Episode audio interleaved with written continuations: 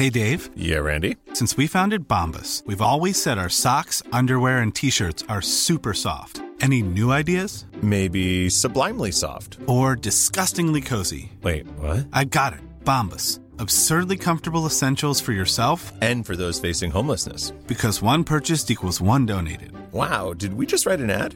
Yes. Bombas. Big comfort for everyone. Go to bombas.com slash ACAST and use code ACAST for 20% off your first purchase.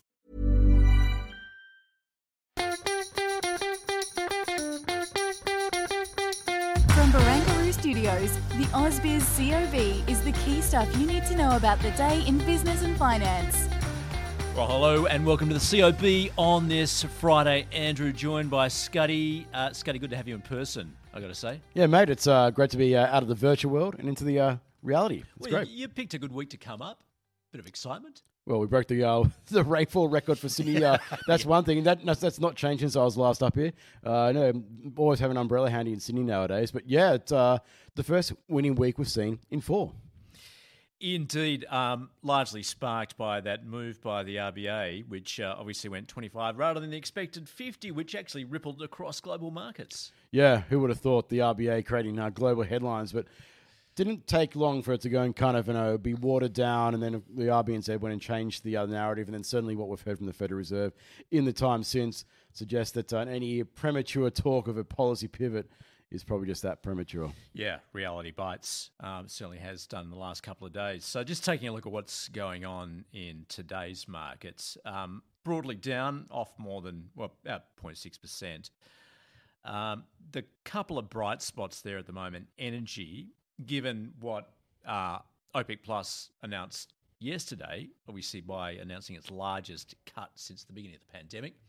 As a result, we've seen those energy stocks move higher. Um, certainly the oil stocks, and uh, bit of movement too in materials too. I, I'm really struggling to get my head around lithium at the moment. It just keeps going up and up. It's a yo-yo, and look, there's a lot of speculative activity. We know there's a lot of retail money in there as well, and it's showing in the price action. It's now unusual if you don't go and see a, a daily swing in excess of five percent in, uh, in the big names uh, across that marketplace. But the, the common denominator is that energy security, whether you're talking about old or new, is clearly something that's coming to the fore. We know that you know, the situation in Ukraine looks to be deteriorating again, uh, based off recent comments and uh, recent actions, of course, by uh, Vladimir Putin. And then you go and look at you know the elsewhere uh, around the world. Uh, there's not a lot of investment taking place, particularly in the uh, the fossil fuel industry. Mm. You uh, put those two together, and it's not really surprising to go and see that uh, no, structurally uh, dips are being bought insistently at the moment. Yeah, those geopolitical risks combined with obviously the prospect of a global recession, also seeing those precious metals move higher. Many people saying we've now seen the bottom. This is the turnaround. I guess we have heard that before. What are your thoughts? Oh, look, we're definitely closer to the bottom, in my opinion, than we are no, the start of the move. Uh, whether we're seeing the uh, absolute lows, I look at what's going on with real yields and what's going on with the US dollar. They both look a bit long in the tooth when it comes to, uh, you know, how much further they can go and run higher in the current environment. So I put those two together and say, look, all things being equal, the lows for gold may have been seen last week, but uh, am I going to be rushing out to go and buy bullion in the current environment? I don't think so. Yeah. Actually, just back to energy, I should have mentioned too, obviously, the coal stock's doing very well today as well. Also, one of the standouts was uh, Karoon Energy. That's, I think, after the Brazilian government essentially said it's going to cut its royalty rate uh, for its project there in Brazil. Yeah, I was looking at the uh, the details of the. Uh, it looks like so. Uh, no, to a certain point, no production still at a, no at the royalty rate, and then beyond that level, as they go and bring more uh, productive capacity back online, and hopefully uh, lift it. That's where it starts to go and kick in. But uh, yeah, the top performer on the 200 today. Scotty, the other news today, the RBA with it, uh, RBA out with its uh, financial stability review. Um, what were your ta- takeouts from that? Because interesting, what it has, it's obviously concerned about, given where rates are going, and the pressure that is building on households as far as servicing their debt. Yeah, but it's not really a new facet, and it's not really surprising that we saw the RBA go and step down. Although the markets were looking for another 50. Beyond that, I think there was a lot of people who were starting to go and say, well, they're likely to go and slow down the pace of rate hikes from here. They told us that when they get towards neutral, which we know that they've told us um, many times is around two and a half percent in their opinion, they would uh, know the case to go and slow down the uh, the rate hikes increases. Uh, and look, they talked about uh, tightening financial conditions. We talk about the Federal Reserve. We talk about the US dollar, you know, volatility in markets. All of that is uh, certainly contributing to tightening financial conditions. Uh, interesting that they were making is that no, things would get much worse if we see that trend continue. I, I wonder how much farther we can continue without having some kind of you know, market accident. And that's uh, something a lot of people are starting to talk about now. Yeah, perhaps whether there would be a tipping point, just depending on where that where those rates end up, as to uh, particularly, I guess, when you look at so many first home buyers getting in the market late last year, beginning of this year, at what was then the top of the market. Yeah, absolutely. Um, and I guess also perhaps that feeds into that decision that the RBA made earlier in the week. They perhaps part of their mandate now is just looking at that housing market. Yeah.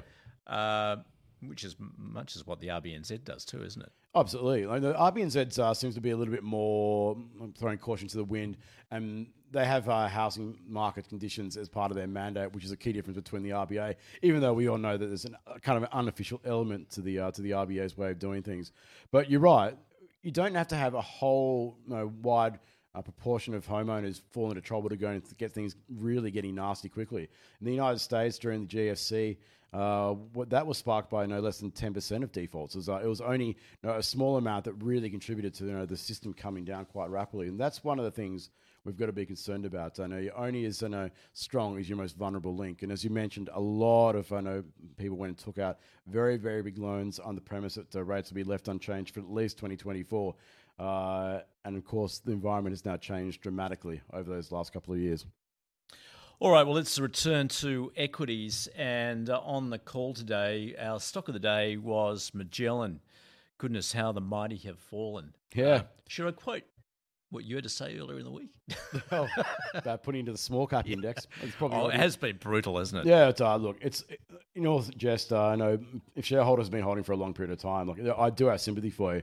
Uh, at the same time, there's been plenty of warnings, like the downgrade cycle has been ongoing and ongoing and ongoing.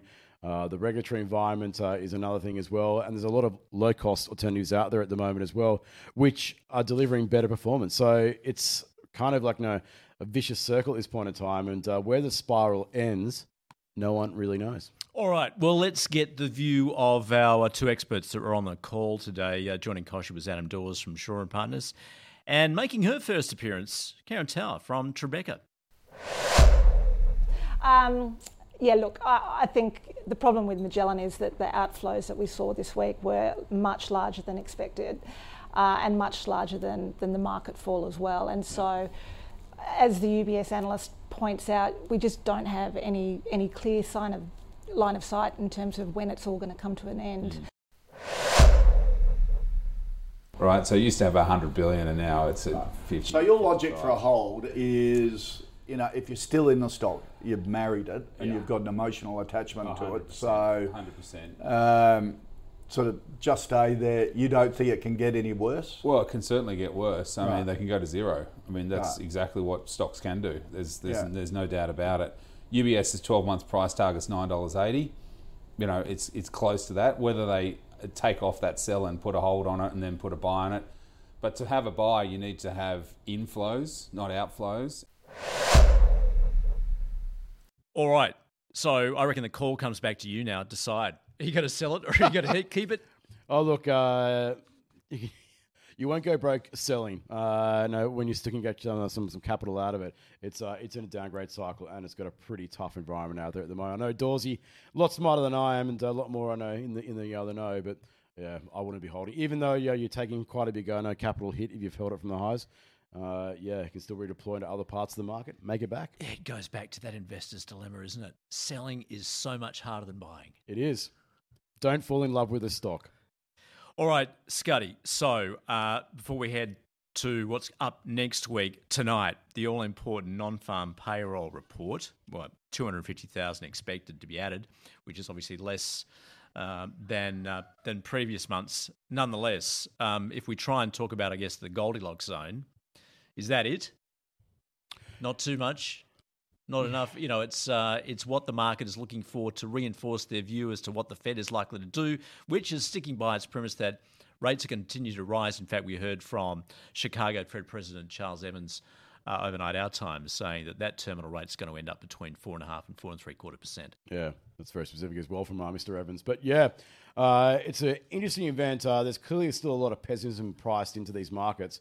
Uh, and a lot of hawkish sentiment priced into these markets. So, to me, the uh, asymmetric uh, risk to date is that we're going to get a, a, softer outcome, and that will going to lead to a, a renewed pop in risk risk appetite whether it's going to go and change the narrative longer term, though, I, I don't think so. There's still enough evidence coming through that the services PMI early this week in the States was very, very strong.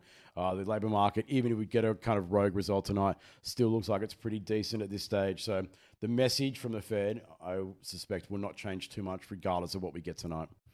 All right, and next week, in fact, we get some more uh, data out of the US, um, just as far as uh, consumer inflation expectations are concerned. Um, plus, we do get that key CPI and uh, PPI uh, figures as well, which will uh, further ammunition just as far as um, the uh, the Fed's thinking is concerned. Yeah, icky, sticky services inflation mm. is the problem at the moment. So um, that really caught a lot of people off guard in the last report. The headline uh, inflation rate is now probably not as important as the uh, as the underlying uh, levels, and uh, certainly depending on which one you look at, they're either not showing signs of coming down or still rising couple of key uh, data points out of China too next week with lending, uh, inflation, and also trade as we head towards uh, in the uh, second half of this month that all important party congress to get an idea of just where policy is going to be taken. Mate, uh, that's going to be a big one. You're you're a, an ex foreign correspondent. How how big a deal do you see that event being? Well, it's, it's huge because you look at the entrenched power that Xi has at the moment, and that is going to be solidified. Um, uh, but clearly, it's uh, at a critical point for the Chinese economy too, as we well know, given the crisis they've had in their property sector, which remains unresolved, and the economy is clearly slowing. So, what are they going to do? What are they going to continue that uh, that loosening? Well, that's the key thing, and I'm being surprised that we haven't seen the whole hog just yet, which makes you wonder what's in the works. And I still think that there's going to be some kind of big vaccine announcement around that particular time to go and herald uh, Xi's unprecedented third term. Well, and also, you know, does he play that classic card of, hey, look over there? Um, you know, because there's continued talk about those geopolitical tensions with uh, with the US, but also right. what it's going to do with Taiwan. Exactly. And it only has to look at Putin's playbook to see perhaps that's not how you do it. Yeah, it's uh, it's very very tricky environment at the moment. Uh, geopolitically wise, I know there is uh, there is so much uncertainty out there. And uh, not really surprising that the financial markets, even with this, the, uh, know, having to go and deal with what's going on with the central bank side of the equation, uh, that's just an, an extra layer which is really keeping us on our toes. All right. Um, if you were in all those concerns, you'd never make any decisions as an investor. So take it one step at a time. Meanwhile, well, if you're on the east coast of Australia, I hope you can stay dry over the weekend. Yeah. Either that or go and purchase a boat. it's coming up. Yeah. Just thinking of me on Sunday afternoon trying to get back home. I, I do hope I get there. All right. Enjoy the weekend. See you, you too, mate. Week. Take care.